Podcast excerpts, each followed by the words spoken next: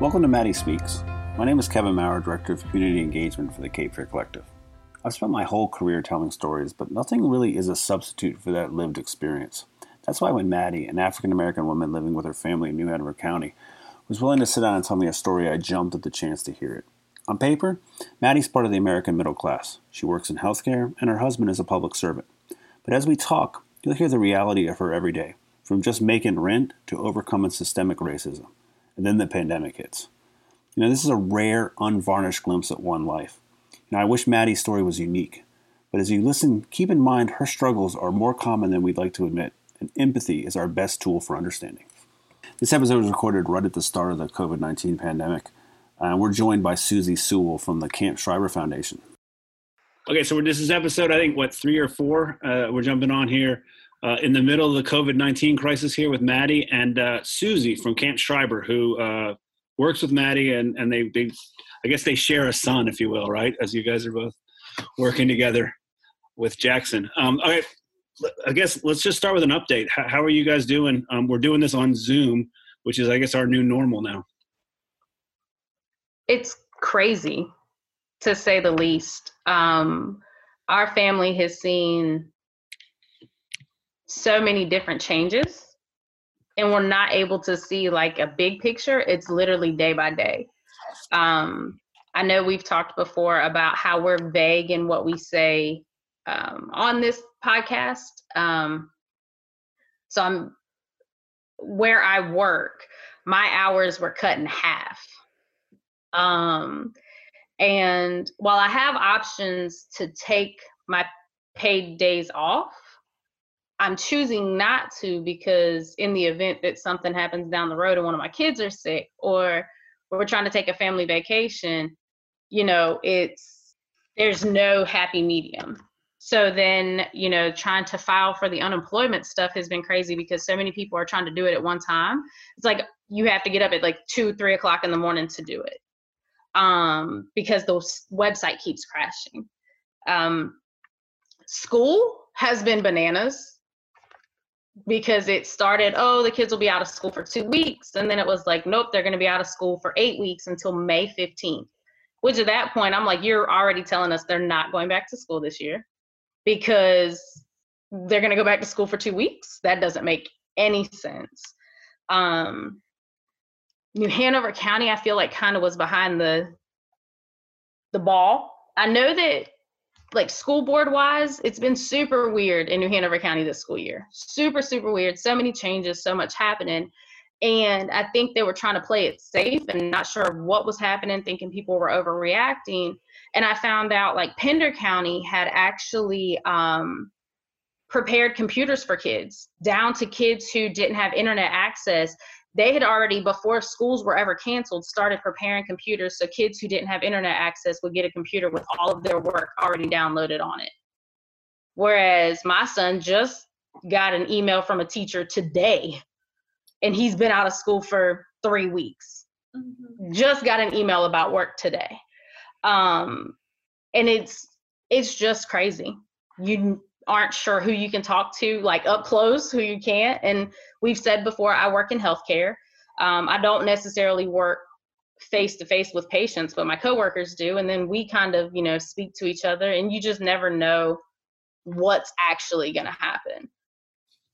And they just put out today that we should treat everybody like they have COVID uh, 19 because we have community spread finally. So, yep. Um, I feel like, uh, and I've had this kind of a, uh, the conversation before, a running theme with this, but I think disasters compound the problems that we have on a regular basis. And I think, I think you're, you're sort of, from what I'm gathering, from what we've talked about in the past, this has only just exacerbated everything that you've, you've got to get over. Yeah. Um, another component to our life is part of the reason I've it, it, there's so many different things with my job. There's so many different like little pieces to the hours we can get and things like that. Um, but I found out my son doesn't go to day. Our two year old doesn't go to daycare. He goes to um, a sitter, somebody that we know, close family friend, but she lives in a retirement apartment complex, and they got locked down, shut down. So now I don't have daycare either. Um, so I'm having to try and figure out what we're going to do, the hours that I am going to get, you know, am I going to have to let those go or am I going to have to, you know, leave my son at home? My kids are old enough to babysit, but it's, you know, you just never know what you should actually do. So it's so many decisions to make in that that realm how, how are you coping with that? I mean, is it just one day at a time? You focus on one thing at a time? Yeah. Um, our 11 year old daughter, she's a lot like me, very strong willed, very um, strong minded. However, she does have like underlying anxiety. And the Friday before school was canceled, she actually had us come pick her up from school because kids were, I'm going to get sick. You're going to get sick. You can die. Like all the stuff that kids say and she like started to have a panic attack at school and needed us to come and get her. And so then ever since then i'm like man my kids mental health means more to me than any job any anything else. So it's trying to keep this level of normalcy but also at the same time like i'm not taking y'all out. We're not going to the grocery store. We're not going around people. Like the baby has left the house but he has not been in any grocery store he's went from our house to my mother-in-law's house and back home my mother's house and back home and that's it. Like it's just and you don't know what to tell your kids. Like my kids keep asking like my they like school. They like the social aspect of school but then it's hard because even though school is out you can't go to your friend's house. Your friend can't come to our house. You know it's it's weird. I mean i'm 32 years old and this is not something i thought i would ever see in my lifetime no, I mean, I think we're all trying to build this new world, you know, mm-hmm. on the fly. Like I, I don't, you know, we're, I'm doing everything from my, my, my office, you know, and my job is as a community engagement is, is people. Yeah. So it's weird for me. I got to do everything virtually. Yes. It's definitely different. Susie, let's bring you in real quick and talk, let's talk, uh, Camp Schreiber. I mean, you, you've got students all over the, the county that you're helping. How, how have you kind of sewn this into a community and how are you doing that? So, looking at some numbers here 91% of households have a computer in the home in New Hanover County, and 84% of those have internet access. But when you get into the census tract level, you can see where New Hanover County is going to have some challenges equipping an entirely remote workforce and educational system. Take Census Tract 110 on Wilmington's south side. Only 71% of households have a computer in the home, and 52% have internet access. This is one of the predominantly black neighborhoods in Wilmington, and in this census tract, 46.8% of residents and 88% of children live in poverty. So parents living there are facing tough decisions daily and are having difficulty keeping their kids safe and fed, let alone making sure they're logged into the school website. Yeah, so um, the 51 weeks program, you know, our point of contact is based around school.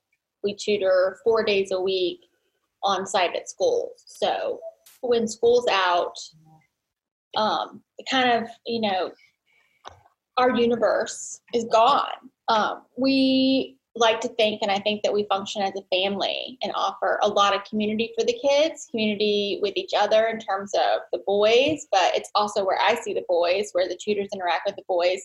School was out for two weeks. Um, we kind of sat tight, and then as we saw that it went to May 15th, um, I started trying to build a virtual Schreiber community because I don't think it's okay in any of our books that we're not going to be in each other's worlds for that length of time.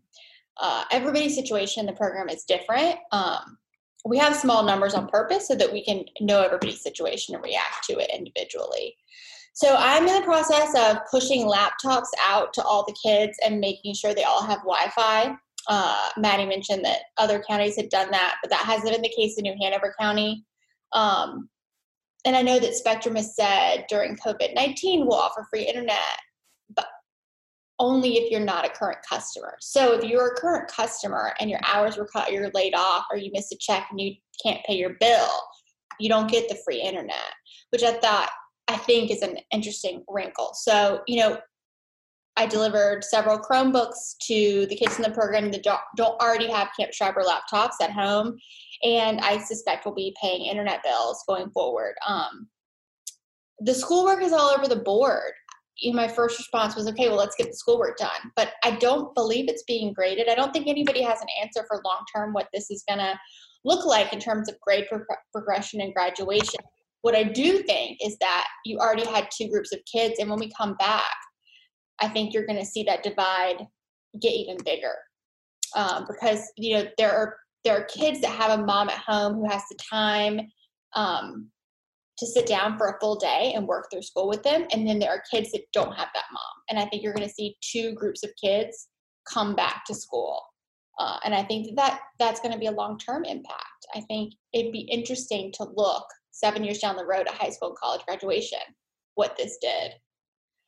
But for now, we're not really focusing on the schoolwork because it's all over the board. Um, I think the biggest thing is mental. Maddie mentioned that.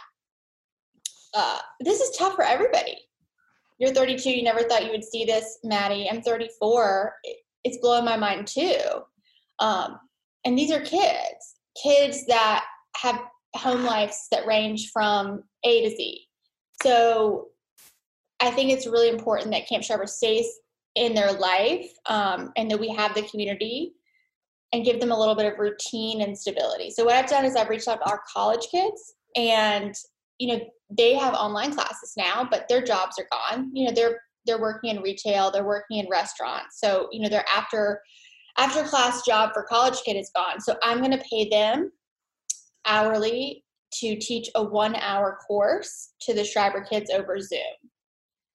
Um, so there's three college kids that have hmm. signed on to do this, and I told them they could pick whatever topic they wanted as long as it was, you know, would get the boys to engage in critical thinking. It could be a life skill, it could be whatever you're passionate about personally.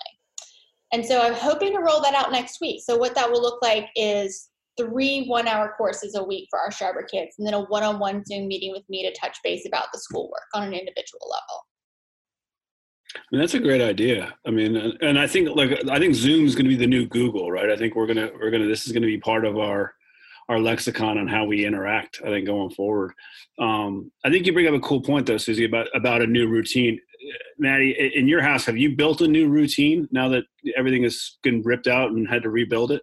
So that is actually my to-do list this week. Um, being that I'm going to be off for four days straight, um, I told the kids like you will have a routine because this isn't summer break. This is we still have to make school happen. I still have to rely on you to be responsible because you know my husband and I both work um, day shift jobs. So we are that family that I can't afford to put a whole day down in in schoolwork. I, I can't but while I'm home, I'm going to do everything I can to make sure they're caught up and make sure they're in a good space. Um, but I don't know what the I don't I know how to create a routine because we obviously have one. But like now that this monkey wrench has been thrown in here, it's very um, hard to figure out what that routine is supposed to look like. What? Uh, how are you dealing with your with your husband's job? I know that's that's a public facing job. It is um, slightly terrifying because where he works, he sees a revolving door of people. Um, so at any time, anybody could walk in, and my entire family is exposed to this virus that when we were first told it's just old people it's just you know it's just affecting old people but then it's like you're seeing stuff where seven month old babies in south carolina are fighting for their lives and 12 year old little girls with no underlying health issues no compromised immune system is on a ventilator in Atlanta. And it's terrifying as a parent. But I think the stressful, the most stressful thing for me right now is to maintain normalcy in my face and dealing with my kids, and nothing has changed. While on the inside, I am freaking out because there are um, so many different avenues that have changed for us financially, time wise, um, school wise it's just so many different things that have changed. So it's i think that's why i'm having such a struggle finding a new routine. Have you guys let yourselves uh, and this is a question for both you uh, maddie and susie but have you guys let yourselves think into the future and what you think the future might be and how we get ready for that future? Mm-mm. honestly i have not. I can't. What do you mean like future? Give me a timeline. Like i mean six months a year Six months. I mean, What's the summer look like? Do you think? Like, well, what are we what are we looking at there? Well, our our Camp Schreiber goes to Schreiber Island the last two weeks of July. You and know, that's so funny you say that because Jackson looked at me almost with tears in his eyes today and was like, "Mom, do we still get to go to?" Or he, I forget how he worded it, but he tear up because yeah, well, you've heard about it, Kevin. you haven't heard a ton about it, but it's a really special place. Um, I don't set New Year's resolutions. I set Schreiber Island resolutions. It's, it's how I mark my year, and I think all of our kids experience it differently, but they're different boys on the island, and it's where we do things we never thought we could do, and it's just like this really transformational two weeks for us. Um, it is a guarantee. It's not guaranteed anymore. Um, I don't know. We're lucky because we can make a game time call. It's not a hotel we have to book. I hope we'll go. I think it'd be a nice end to all of this. Um, fingers crossed. Yeah, Jackson was saying um, he brought up about you guys not being together. He's like, "But mom, what does that look like?" And I said, "Well, what do you mean, son? Like, ain't nothing's changing." But mom, does that mean we get to go to Canada? And I hadn't even thought that far into the future. I hadn't even thought about y'all can't fly. y'all can't, you know, I hadn't thought about those things. Um, and to look at him today was kind of one of those turning points for me where I realized like this is so much bigger than what we originally thought. Like it is affecting things. Literally, we're in the end of March, but it is affecting things all the way into July, August. I mean, everything is getting postponed to the fall mm-hmm. at this point. They canceled the Olympics. Mm-hmm. I mean, and, and, and you know, one of my fears is is we live in a resort town. Mm-hmm. I mean, here was the thing for me today, and I know I feel like they put this out every year, but we're dealing with this now, and I didn't even think about the fact like hurricane season is like tomorrow. You know what I mean? Like we are not far. And it's of course, you know, you get the whole article of hurricane season will be above normal this year. And every year that I've lived here that it says above normal, there's at least something that happens, whether it's disastrous, Florence, or it's like this one this last year, Dorian, that just kind of blew through and that was it. Either way, there's still preparation. And I was telling somebody the other day, I'm originally from Ohio. I prefer tornadoes to hurricanes. And somebody asked me, What? That is crazy. I said, Tornadoes come, they drop down, they destroy what they're going to destroy, and they go on about their business. Hurricanes, they take mm, seven days prior. You are preparing for what could be. You never know. Toilet paper, we'll back up to that in a minute. But, but you know, you see um, all the stuff flying off the shelves water milk bread it disappears.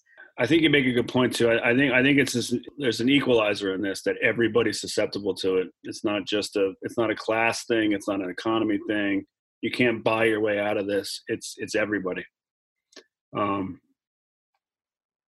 but I worry about the end. I worry about what happens when everybody get, everything bounces back, and, and what what what we have left, but also you know what are some of our families that we care deeply about are, are going to have to do? What are the what are the risks they're going to take to get their their ship righted again that maybe other people don't have to take that risk? And i think we got to think about that as a community. And, and I, part of me hopes that because it's, this was such a, a common denominator and an equalizer that we use it to reset our system and we rethink the way that we've been operating. But i'm a bit of an optimist on that i think. Right. Uh, yeah. I mean even you remember we talked on an episode about our first impressions. Yeah. Right. So, you know, the whole stimulus bill, all that stuff.